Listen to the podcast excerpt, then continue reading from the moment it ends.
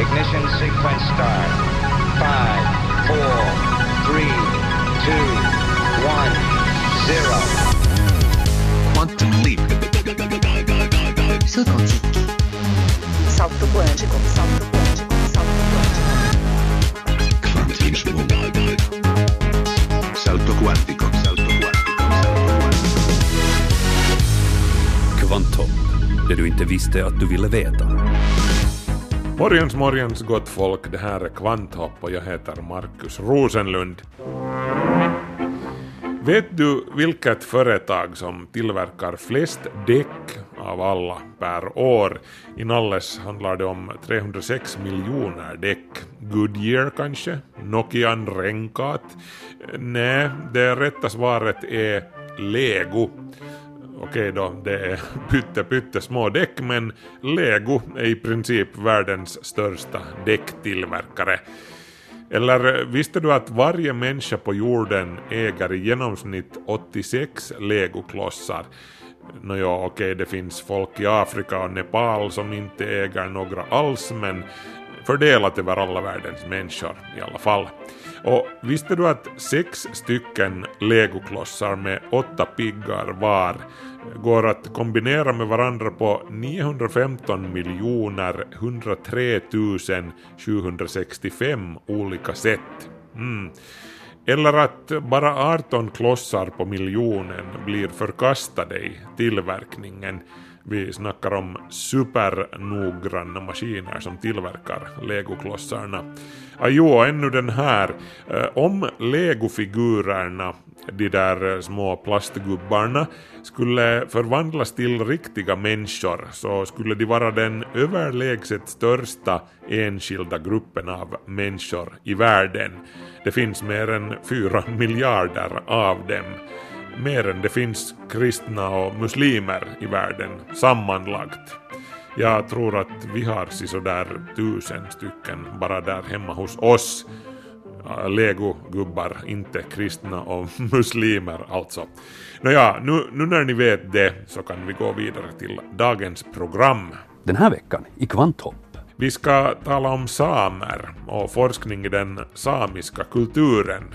Idag vänder forskarna blicken allt mer inåt. lähdetään niin kuin hakemaan sitä, sitä omaleimaisuutta ja erityislaatua, jota alkuperäiskansojen muun muassa luonnon tuntemuksessa tai ajattelussa voisi löytyä, josta voisi olla hyötyä myös muille. Sameforskningen handlar bland annat om att hitta det unika kunnandet som ett ursprungsfolk sitter inne med. Lektor Irja Seurujärvi Kari var med och grundade sameforskningen vid Helsingfors universitet i början av 90-talet och henne träffar du idag. Och så ska det handla om musiken och hjärnan. Eckhart Altenmüller är neurolog och musiker. Och han berättar bland annat för Staffan Forsell att en musiker bokstavligen kan orsaka skada på sin hjärna genom att träna för mycket. Vissa områden i hjärnan överbelastas och musikern kan till exempel förlora kontrollen över fingrarnas motorik. Den första patient av det här slaget som vi känner till, eh, det var den tyska 1800-talsmusikern Robert Schumann. Han tränade piano 8-9 timmar per dag. Han ville bli bäst i världen och han tappade kontroll över fingrarna. Så ska det också handla om vattnet som NASA har hittat på Mars. Visste du att det finns en internationell överenskommelse som förbjuder oss att åka dit och använda oss av det vattnet?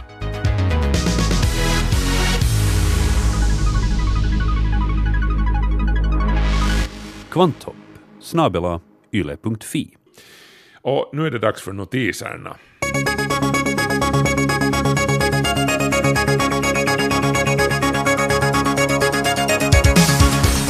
Är du trött på att stressa bakom ratten i morgonrusningen? Håll ut i några år till, för sedan lättar det. Självkörande elbilar med en räckvidd på 1000 km per laddning kommer nämligen att vara verklighet inom tre år om man får tro Elon Musk, eh, bilbranschens egen Steve Jobs och oliktänkare nummer ett. Och naturligtvis är det ju Musks egna Tesla-bilar som avses då. Eh, Tesla öppnade förresten en bilfabrik i Holland förra veckan. Eh, Tesla håller alltså just nu på att testa ett tillbehör vid namn Autopilot som i princip är kapabelt att köra bilen själv utan en människa bakom ratten förutsatt att lagen tillåter det här Eh, vilket den inte gör i de flesta länder just nu, inklusive Finland. Men det är bara en fråga om tid, tror Musk. Eh, vad räckvidden beträffar så har den ju alltid varit elbilarnas akilleshäl. Men Tesla har redan lyckats köra en av sina elbilar över 700 kilometer på en laddning. Eh, visserligen i väldigt låg hastighet och på en testbana i idealiska förhållanden, men ändå. Batteritekniken utvecklas ständigt och inom tre år kommer 1000 kilometer på en laddning inte att vara ett problem, tror Elon Musk. Var det någon som trodde att vinylskivan var död? Dags att tänka om då i så fall. Under första hälften av 2015 hämtade vinylskivor in mer pengar än reklamintäkterna från Youtube, Spotify och musikvideotjänsten Vivo sammanlagt. Vinylskivorna står nu för en tredjedel av den fysiska musikförsäljningen. Den digitala musikförsäljningen ökar också stadigt, alltså iTunes, Spotify och det där, men den kommer inte ens nära vinylskivorna som ökade med hisnande 52 procent sedan den här tiden i fjol. Den stora förloraren här är utan tvivel CD-skivan som ser ut att gå mot solnedgången. Försäljningen av CD-skivor sjönk med en tredjedel sedan samma tid i fjol. Kunderna tycks helt enkelt dras till vinylskivan på grund av den större omslagsbilden, de färgade skivorna och framförallt olika sorters exklusivt innehåll som artisterna ofta reserverar just till vinylskivorna. För artisterna har det här blivit en viktig inkomstkälla, speciellt som digitala tjänster som Spotify betalar väldigt dåligt. Din låt måste spelas hundratals miljoner gånger på Spotify innan du börjar tjäna ens någorlunda hyfsat på det. Har du någonsin funderat på vart ditt returglas tar vägen? De där glasburkarna som du för till glasinsamlingen. Nå, till exempel så blir det skumglas av det. Teknika ett Talous skriver att företaget Osio Aines i Forsa just nu förbereder en ny produktionslinje som fördubblar produktionen av skumglas till 300 000 kubik per år. Och vad är skumglas då, kanske du frågar? Nå, alltså det är ett byggnadsmaterial i princip som tillverkas av returglas. Det hela går till så att man mal ner glaset till ett fint pulver och så blandar man i diverse tillsatsämnen och ett par procent kolpulver. Sedan vispas den här massan upp till ett skum som därefter hettas upp. Kolet förgasas då och gör massan porös. När den sedan stelnar har man ett prima byggnadsmaterial som är både styvt och lätt och har en utmärkt värmeisoleringsförmåga dessutom. Det lämpar sig utmärkt som konstruktionsmaterial för husgrunder och olika sorters infrastruktur i samhället. Det fortsätter strömma in unik data från rymdsonden Rosetta ute vid kometen 67P Churyumov-Gerasimenko. Det senaste är bekräftelsen på att den lustigt formade kometen dess form brukar allmänt beskrivas som en enorm plastanka, badanka, du vet. Och det har spekulerats mycket i hur den här kometen fick sin besynnerliga anklika form. Men de senaste analyserna, dels från Rosettas Osiris-kamera och dels från mätningar av kometens tyngdkraftsfält, tyder på att 67P består av två separata kometer som kolliderade någon gång i tidernas gryning. Det var antagligen en mycket lätt krock, bara några meter i sekunden. Annars skulle de två kropparna ha gjort betydligt större skada åt varandra, säger Matteo Massironi, en forskare vid ESA som BBC har talat med. A beautiful love story kallar han det. Men det kan hända att en skilsmässa är på kommande. Rosetta har nämligen observerat en spricka som tyder på att ankan kan komma att förlora sitt huvud. Men sannolikt så klarar den ändå den här passagen med huvudet intakt.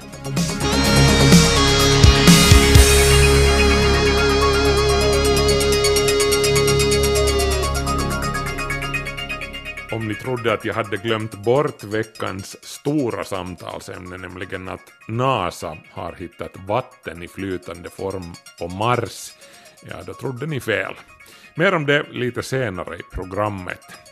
Då sameforskningen blev ett ämne som man kunde studera vid Helsingfors universitet i början av 90-talet då handlade det mycket om utanförskap och samerna i förhållande till majoritetsbefolkningen. Det här har helt svängt idag. Nu handlar det om att forska inifrån och gå till kärnan i det samiska. Det här berättar Irja Seurujärvi Kari som Ulrika Fagerström har träffat. Se otettiin vasta käyttöön koko termi saamen tutkimus, eli sitä alettiin niin luoda ja miettiä, että voiko sellaista omaa aluetta, alaa, alaa nyt olla olemassa ja, ja Irja Seurujärvi Kari var den som grundade ämneshelheten om samernas kultur och språk vid Helsingfors universitet. Året var 1993 och de finländska samerna på väg in i ett för dem extra positivt årtionde. Olosuhteet oli jo paljon parantuneet siitä 70-luvusta tietenkin. Eli oli jo opetusta kouluissa ja niin kuin yliopistoissa oli natiivien opettajia, niin kuin mäkin olin ja Oulussa ja Lapissa ja Lapin yliopistossa eri puolilla Pohjoismaita. Ja ja saamelaisten oma itsetunto oli noussut ja yhteistyötä tehtiin rajojen På 70-talet stod den samiska kulturen inte speciellt högt i kurs och myndigheterna i Finland förutsatte närmast att samerna skulle smälta in. Men på 90-talet var andan redan en annan. Samisk språkundervisning fanns nu i skolor och universitet i norra Finland och samarbetet mellan de samiska organisationerna i Norden och ursprungsfolken i världen hade utvidgats och samernas självförtroende växte i takt med det här. Sitten sitä kautta taas, niin siihen 90-luvulla alettiin niin kuin muotoilla ja hahmotella tätä saamelaisten kulttuuri-itsehallintoa. Eli se oli sitä aikaa, jolloin alettiin puhua niin kuin tämmöistä itsemääräämisoikeudesta ja pohtia sen sisältöä ja merkitystä saamelaisille. Diskussionen om självbestämmande rätt var nu aktiv och betänkanden duggade tätt. Sametinget för Finland vars val för övrigt pågår nu denna vecka, det grundades år 1996. Monella tapaa niin se yhteiskunta oli niin kuin juuri 90-luku on tämmöinen muutoksen vuosikymmen kokonaan suomalaisessa yhteiskunnassa ja muutoksen vuosikymmen ihan positiiviseen suuntaan. Eli se vaati semmoisen 20, parinkymmenen vuoden työn, mutta silloin alkaa niin kuin muutos tuota, positiiviseen suuntaan. Frågorna man ställde inom forskningen på 90-talet, de var andra än man gör idag. Man forskade en hel del i assimileringen av samerna, det här med att de skulle smälta in i samhället och systematiskt förfinskas. Många frågeställningar utgick på ett eller annat sätt från ett offertänkande, förklarar Irja. Ja tutkittiin vähän niin kuin tämmöisenä uhriutena. Saamelaisuus oli niin kuin tämmöinen uhrius, joka oli joutunut kärsimään ja, ja näin silloin aikaisemmin. Kun nyt nykyisin tutkimus on ja ainakin pitäisi olla yhä ennen, enenevässä määrin, tutkitaan niin kuin sieltä sisältäpäin niitä omia sisäisiä asioita ja käännetään se katse sinne.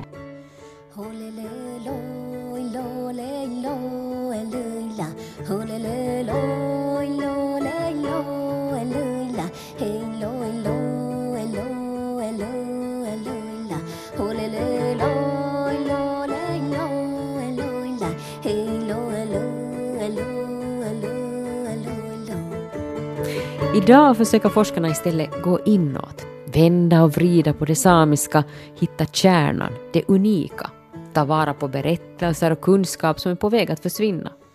För precis som då det gäller andra ursprungsfolk så besitter samerna ett unikt kunnande om natur och ekologi, säger Irja. Vaan nimenomaan niin kuin tämän saamelaisuuden tämmöistä omaa ydintä, mikä sieltä voisi löytyä, joka on hyödyllistä, joka on häviämässä. Paljon on hävinnyt tietoa, mitä ei tiedetä. Et se näkyy myöskin taiteessa, eli taiteessa, taiteessakin näkyy se, että ennen taide oli myös sellaista julistavaa. Ny- Nykyisin se ei ole julistavaa, vaan ne pyrkii niin kuin sellaiseen syvälliseen taiteen tekemiseen, josta löytyy se saamelaisuuden ydin. Mitä sieltä voisi olla semmoista omaperäistä ja kaunista ja muutakin, mitä voisi tuoda esille muille, mitä muut ei tiedä. Samma strävan ses också inom konsten, förklarar Irja. Behovet att agera utåt om identiteten har minskat och det handlar mer om ett inre sökande. Fokus inom forskningen ligger idag mycket på nuet jämfört med förr då man oftast forskade i hur samerna hade haft det historiskt sett. Niin nykyisin tutkitaan yhä enemmän myöskin tätä nykyyhteiskuntaa, nykykieltä, nykykielen käyttöä, kielen muuttumista. Till exempel hur språket förändras forskar man mycket i. Efterhand har forskningen i samisk kultur och språk fått mer synlighet på de olika universiteten. Jos katsotaan, että Helsingin yliopistossa niin tämä saamen tutkimus on ollut aika näkyvä, siis itse tämmöisenä alana ja saamen kieltä opiskellaan yli tiedekuntien rajoja ja, ja, ja tutkimus on saanut niin kuin tämmöisen näkyvyyden ja myös, myöskin tämmöisen jonkunlaisen hyväksyvyyden siitä, että, että sitä pitää tehdä ja sitä pitää tukea. Ja Suomen Idag anses det relevant att det forskas i samisk kultur. Det är accepterat, det stöds och det syns utåt, förklarar Irja Seurujärvi Kari. Uleåborgs universitet har ett institut som bevakar samiska frågor och Lapplands universitet har ett arktiskt centrum där den samiska kulturen ingår. Idag finns det också fler forskare än tidigare som själva är samer. Ja sitten tutkijoita on tullut, niin kuin itse saamelaisia on paljon. Se on niin kuin ollut se merkittävä ero aikaisempaan, että on, on, on tuota, tutkijoiksi tulevia on runsaammin kuin koskaan aikaisemmin. Kyllä se niin kuin merkittävä muutos on ollut 90-luvulta lähtien. Är det då idag lättare än förr att vara same i Finland? No minun mielestä kyllä on paljon helpompi olla. Ehkä se on sekin, että kun itse tulee ikää lisää, niin tulee semmoista itsevarmuutta. Että äh, kyllä se silloin nuorena. Ja Irja Seurujärvi Kari, lektor vid Helsingfors universitet, tycker för egen del att det är lättare att vara same idag. Kanske det är en åldersfråga också, funderar hon. Men atmosfären nu är mer positiv. Till exempel bland beslutsfattare och på universitet. Minusta tämä ilmapiiri etelässä saamelaisia kohtaa päättäjissä ja, ja, ja yliopistolla on hyvinkin positiivinen saamelaisia kohtaan. Men har du vuxit upp som same så finns det alltid ett litet utanförskap där. Kanske någonting att jämföra med vårt finlandssvenska dito. Och den här känslan, att vara annorlunda, kan aktiveras av olika saker. Siitähän ei koskaan pääse, tuota, joka on vähemmistöihminen, pääse semmoista vierauden tunteesta. Sehän on olemassa siellä syvällä ja joka on lähtöisin jostain lapsuudesta jo. Että semmoinen tietynlainen vierauden tunne, toiseuden tunne, että se on, niin kuin, se on taas se tunnepuolen.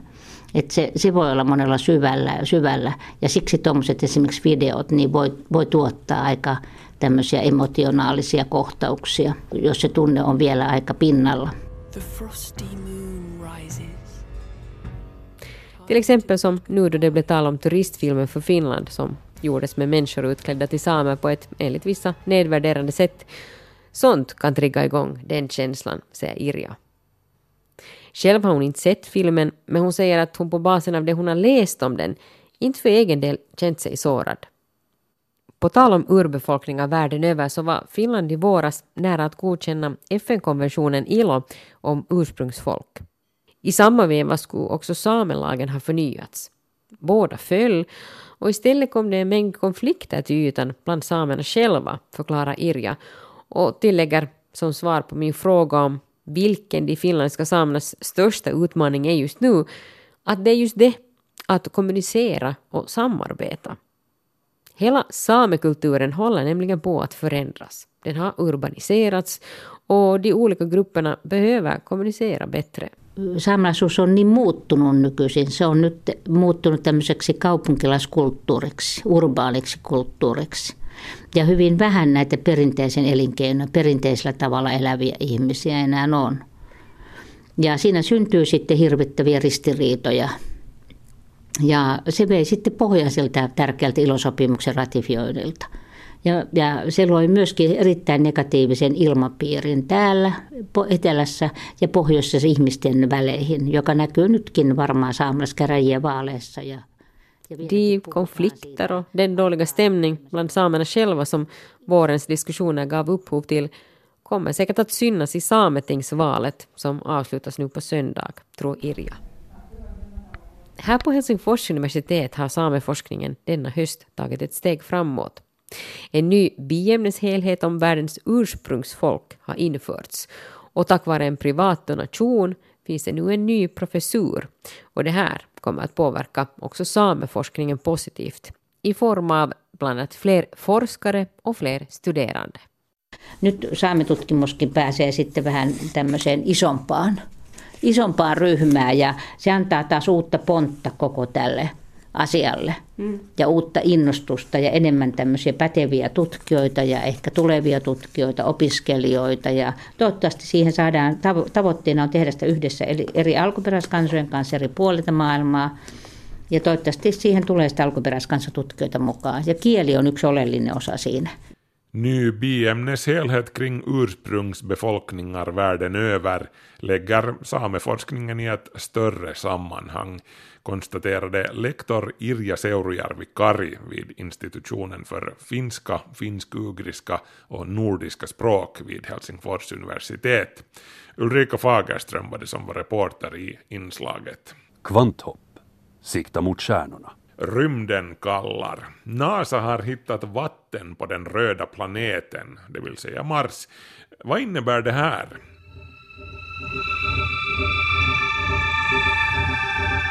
Förväntningarna var högt uppskruvade när NASA häromdagen meddelade att de har en viktig nyhet som de tänker förkunna på en presskonferens alldeles strax.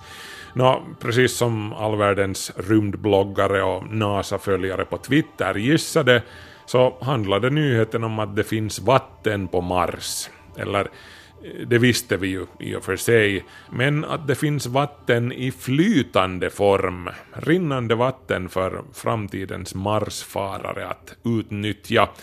Och det är ju en stor nyhet och en god nyhet. Närmare bestämt så är det NASAs rymdsond Mars Reconnaissance Orbiter som ligger i omloppsbana runt den röda planeten som har spanat in mörka linjer längs fyra olika sluttningar på Mars. Lite i stil med bäckfåror här på jorden. Och det här att fårorna är mörka beror alltså helt konkret och bokstavligt på att de är våta. Det är äkta H2O som långsamt rinner ner längs med de marsianska kratrarnas sluttningar. Inte så att det forsar ner sådär som en bäck i Alperna utan vattnet är inuti markens ytskikt. Sumpmark med andra ord. Fast äh, vänta nu, det, det är ju rysligt kallt på Mars med temperaturer ända ner till minus 150 grader Celsius vid polerna. Eh, borde inte allt vatten ligga fruset i djup permafrost? Jo, och det mesta av vattnet på Mars är i form av is, men just det här vattnet är väldigt salt, så det fryser inte lika lätt. De här bäckfårorna de ligger dessutom alla på soliga sluttningar där det dagtid kan bli upp till plus 27 grader Celsius om somrarna. Då utvidgas de här bäckfårorna, de mörka stråken blir mer markanta. Och det här är ju strålande nyheter, inte bara för att det ökar på sannolikheten för att vi ska hitta liv i form av mikrober på Mars, men också för att framtida Marsfarare kan åka iväg med vetskapen om att det finns dricka där när de anländer. Eh, ja, ja, klart det. Som sådant duger vattnet inte som dricksvatten. Det är som sagt mättat med salter, bland annat perklorater, men det går att filtrera. Det borde inte vara något större problem. Åtminstone inte större än att ta sig till själva planeten. Kan vi fixa det så kan vi göra vattnet drickbart också. Självaste Buzz Aldrin, han som var med Neil Armstrong på månen, ni vet, han har sagt om den här upptäckten att vatten på Mars är ännu ett litet steg för mänskligheten. Tummen upp från Armstrong där han sitter på sin molnkant, säkerligen. Aldrin säger till tidskriften Time att det är nu eller aldrig som USA måste damma av och sätta fyr under pannan på sitt rymdprogram och sluta käbbla om politik och budgetfrågor. Vatten på Mars betyder inte bara att det kan finnas liv där borta, menar Aldrin. Det betyder också att vi kan åka dit ut och plantera våra egna livsformer där. Grönsaker, spannmål och vem vet fiskodlingar visionerar han. Ja, no, det gäller ju att ställa siktet högt om man ska komma någonstans här i världen. Ingen vet det bättre än Buzz Aldrin. Som han själv uttrycker det, “No dream is too high for those with their eyes in the sky”. Ingen dröm är för stor för dem som har sin blick höjd mot skyn. Fint sagt, eller vad? Det rimmar dessutom på engelska. Nå, det här har ju den gode Buzz säkert helt rätt i, men medan vi väntar på att den amerikanska kongressen, eller kanske kineserna, får tummen ur ändan så finns det ju vissa saker som vi kan göra. Vi, eller det vill säga amerikanerna, har ju redan rullande robotar, marskrypare som jag kallar dem, på planetens yta. Eh, varför inte skicka dit Mars Science Laboratory eller Curiosity så här bland vänner? Eh, den finns ju redan där i närheten. Nå, ja, eh, som webbplatsen Science Alert påpekar i en artikel, det är inte riktigt så enkelt. Curiosity befinner sig i och för sig ynka 50 kilometer från en av de aktuella bäckfårorna, men Dels så rör Curiosity på sig med en blygsam hastighet på 9 meter i timmen, så det skulle ta en bra stund också om den kunde ta fågelvägen, vilket den inte kan. Men den verkliga orsaken till att Curiosity inte kan rulla iväg och fukta sina hjul är juridisk, tro det eller inte. 1967, mitt under det kalla kriget, undertecknade världsmakterna ett dokument kallat Rymdfördraget. Det här var då när ryssar och amerikaner var skraja för att den andra parten skulle bygga militärbaser på månen och annan djävulskap. Så man kom överens om att ingen stat kan göra territoriella anspråk på olika himlakroppar eller placera massförstörelsevapen i omloppsbana runt jorden, den här sortens saker. Och i det här rymdfördraget ingår också en paragraf som går ut på att ingen av fördragets parter är tillåtna att skicka en expedition, vare sig bemannad eller obemannad, till en vattenkälla på någon av himlakropparna, om de hittar en sådan där, eftersom det skulle innebära en risk för att den här vattenkällan förorenas med mikrober från jorden.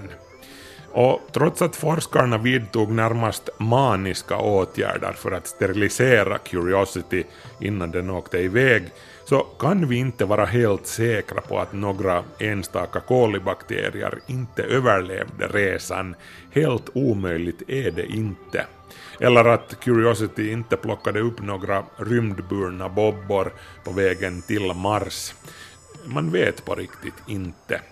Så Curiosity stannar där den är och vi får nöja oss med att beundra de inte så porlande bäckarna på Mars från ovan. Ni har rätt förresten om ni tänker att ja men betyder det här inte att astronauterna, kosmonauterna eller taikonauterna som en dag landar på Mars också måste hålla sina egna tassar borta från vattnet? Nå ja, i, i princip så betyder det ju det. Men dels så finns det i det skedet sannolikt redan 3D-skrivare på Mars som kan tillverka garanterat sterila sonder av ursprungligt Marsmaterial och, och dels så ja, no, de enstaka jurister som i det skedet opponerar sig kanske finner sig själva med en enkelbiljett till Pluto i bakfickan. Avtal e är ju avtal, jo, men det har nog aldrig hindrat någon här på jorden heller, så Mars kommer knappast att vara ett undantag sedan när den dagen kommer.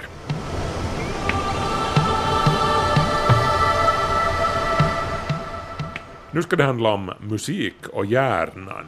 Eckhart Altenmüller är neurolog och musiker, för närvarande professor vid Institutet för musikmedicin i Hannover. Hans forskning ställer frågan vad gör musiken med hjärnan? Hur kan elitmusiker skada sina hjärnor genom att träna för mycket? Ett specialintresse för Altenmüller är musikens ursprung.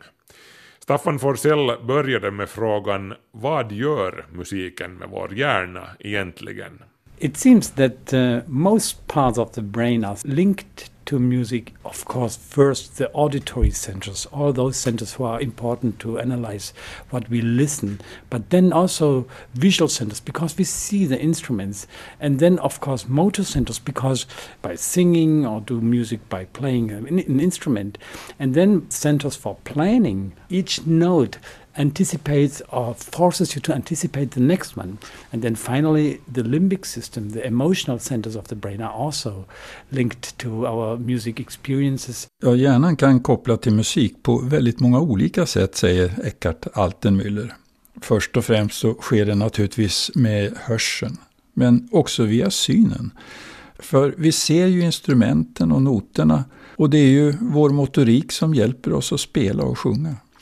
Och hjärnan planerar och genomför hela framförandet. Den ska komma ihåg varje ton, varje not och den ena ska hela tiden följa på den andra.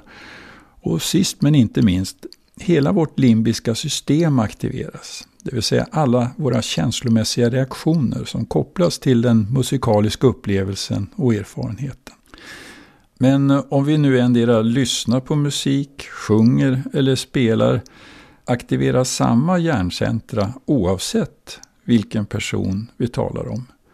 Eller reagerar hjärnan olika beroende på vem som framför vad eller gör vad? This is a very good question. It depends on your musical biography.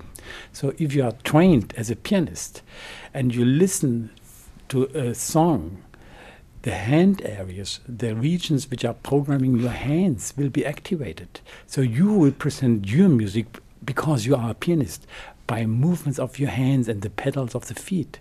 The singer, instead, he will have a very, very strong activation of his singing areas. So it depends on your biography. And the same is true for the emotional parts. So if you are linked to certain emotions in a certain piece of music, this will provoke a very, very strong emotion. Ja, det är en bra fråga. Hur hjärnan reagerar beror helt och hållet på personens musikaliska biografi. Om du till exempel är pianist och lyssnar till framförandet av en sång ja då aktiveras det område som har att göra med dina händer. Du spelar med. Och din fot rör sig också. Och det centra som styr din fots rörelse, pedalrörelsen på pianot, aktiveras också. Och är du sångare så aktiveras det centra i hjärnan som har med sången att göra. Så svaret på frågan är att de centra aktiveras som har att göra med din musikaliska biografi. Och samma sak sker naturligtvis med dina känslomässiga reaktioner. Om du tycker mer om vissa partier i ett stycke eller en sång så utlöser hjärnan starkare känslomässiga reaktioner just där, fortsätter Eckart Altenmüller. Men skjuter jag in, om vi håller oss till musiker som tränar mycket, timmavis på skalor och musikstycken, vad sker då med deras hjärnor? When you train and train and train, these parts of the brain which are controlling your digits in the piano or the violin players, or which are controlling the lips in the brass or the woodwind instrument players, these brain regions enlarge. And if you overtrain, and this may in turn produce a loss of the inhibition and of the motor control of single digit.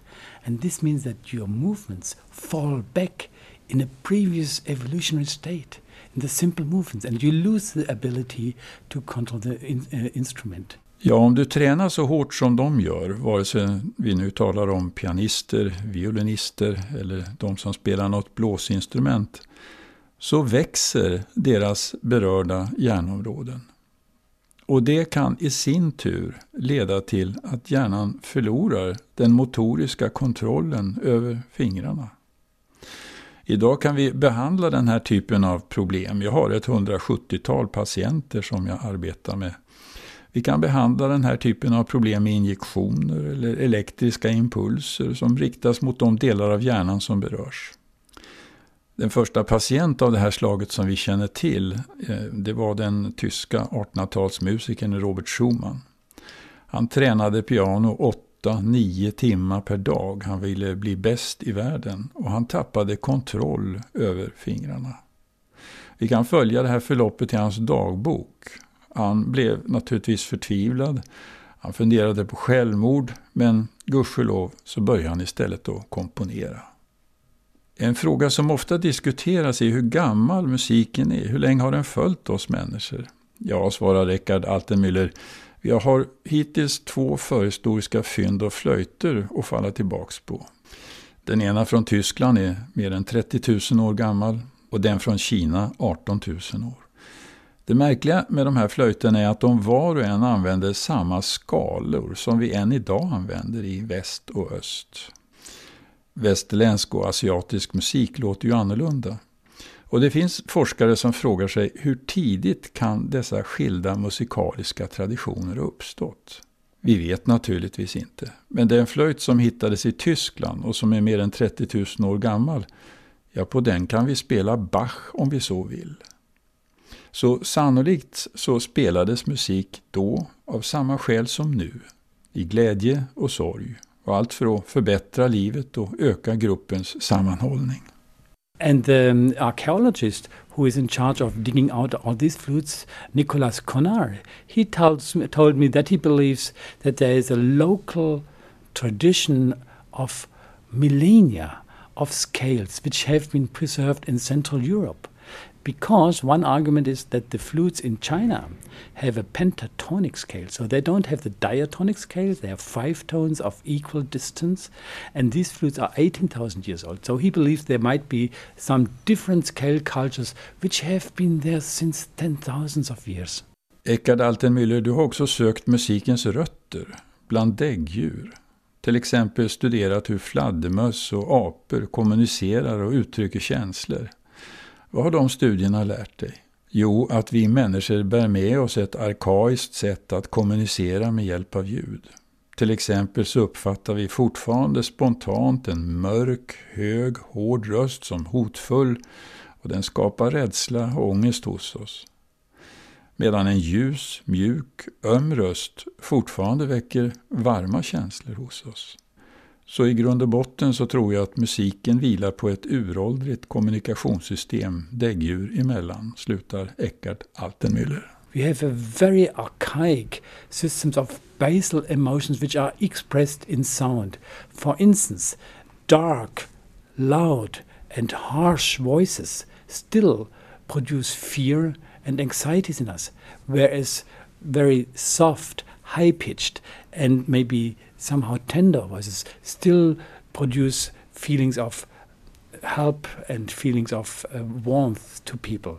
So, at the basis, it's a very ancient mammalian uh, uh communication system of emotions which is on the basis of music. Musiken som uttrycksform bygger på våra uråldriga instinktiva uppfattningar om vad som låter skrämmande och hotfullt det vill säga hårda, mörka ljud, medan ljusa och milda röster gör oss trygga och glada till mods, sade alltså neurologen Eckhart Altenmüller, professor vid Institutet för musikmedicin i Hannover. Staffan Forsell intervjuade. Och nu har vi kommit så långt i programmet att det är dags för veckans lucka i grundämneskalendern. Vem behöver adventskalendrar? Här har vi firat grundämnesadvent i två år redan. Universums innehållsförteckning. Kvanthopp presenterar en serie i 117 delar. Det som allt bygger på, eller våra grundämnen från BT till Unuoctium.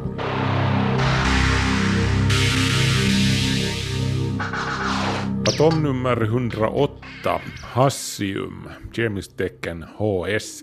Hassium är inte uppkallat efter hash eller den gröna politikern Satu Hassi, om någon nu trodde det, utan efter tyska delstaten Hessen där hassium först tillverkades 1984 på kärnforskningsinstitutet GSI i Darmstadt.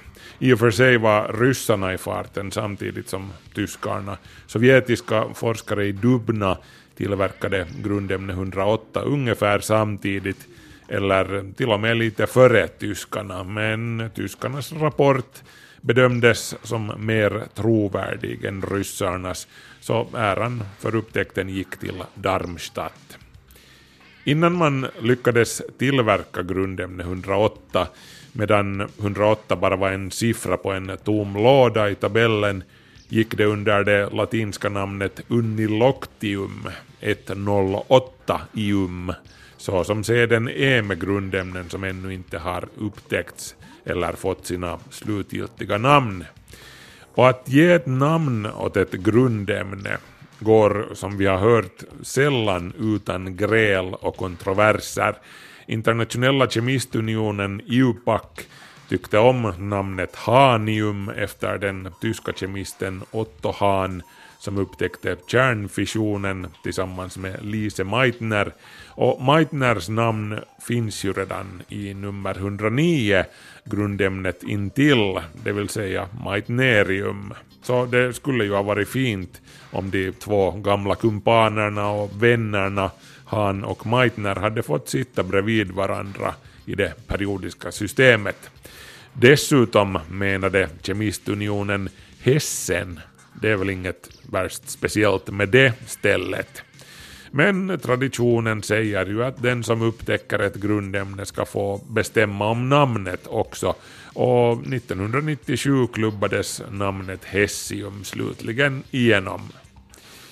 Eh, precis som med alla andra grundämnen så här långt nere i tabellen, det vill säga det mesta som kommer efter nummer 92, uran, så förekommer inte heller hassium i naturen, även om det har förekommit hypoteser om en superlånglivad isomer av hassium som fortfarande skulle kunna tänkas existera sedan tidernas gryning, men trots att man på allvar letade efter det här på 60-talet så finns det inga bevis för att det existerar.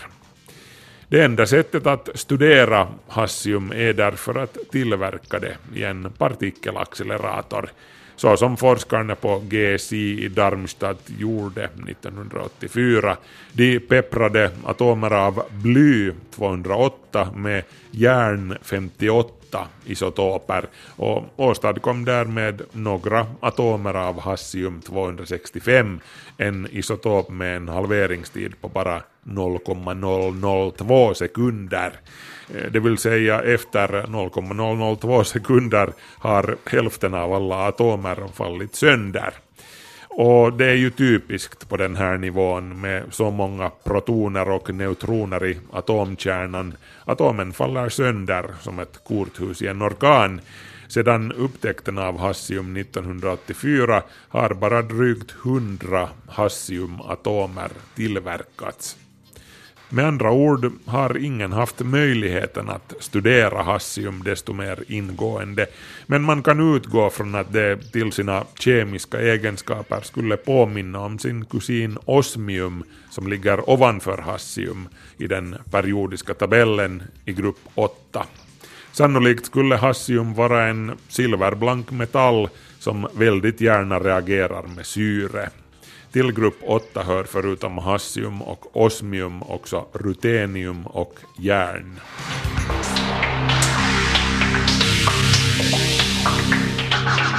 Du har hört del 108 i Kvanthopps serie om våra grundämnen. Nästa vecka Meitnerium.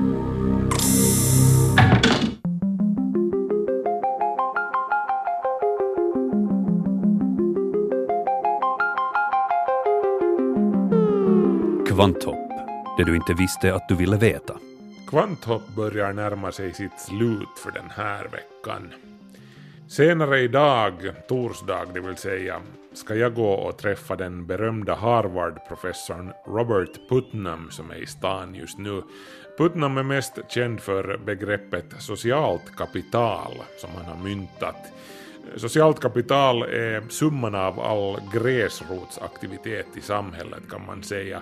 Föreningsliv, involvering i medborgarorganisationer men också tidningsläsande och att följa med politiken till exempel. Till och med det här med hur mycket vi litar på varandra som medborgare. Putnam menar att det sociala kapitalet till exempel i USA har varit i avtagande ända sedan 50-talet. Vart är världen på väg enligt Robert Putnam? Det hör ni nästa vecka här i Kvanthopp.